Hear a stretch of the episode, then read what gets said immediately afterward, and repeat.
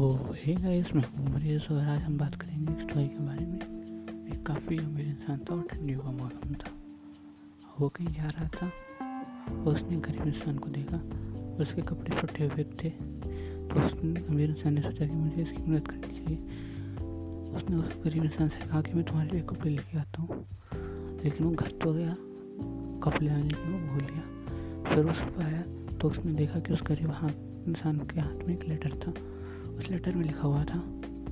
अगर तुमने मेरे से वादा नहीं किया होता तो मैं आज की रात इस ठंड, इस ठंडी को सह लेता। लेकिन तुम्हारी वादे की वजह से मैंने इस ठंडी को सह नहीं पाया। मेरे अंदर एक उम्मीद जग गई थी तुम मेरे लिए कपड़े लेके आओगे। आपको क्या लगता है? क्या ये गरीब इंसान की गलती थी? या फिर अमीर इंसान ने अपना वादा पूरा नहीं किया? इसलिए उसकी गलती थी। मुझे लगता है कि ये गलती उस गरीब इंसान की थी। उसे दूसरे से कोई भी एक्सपेक्टेशन नहीं लिखनी चाहिए थी। खुद पर डिपेंड होना चाहिए था।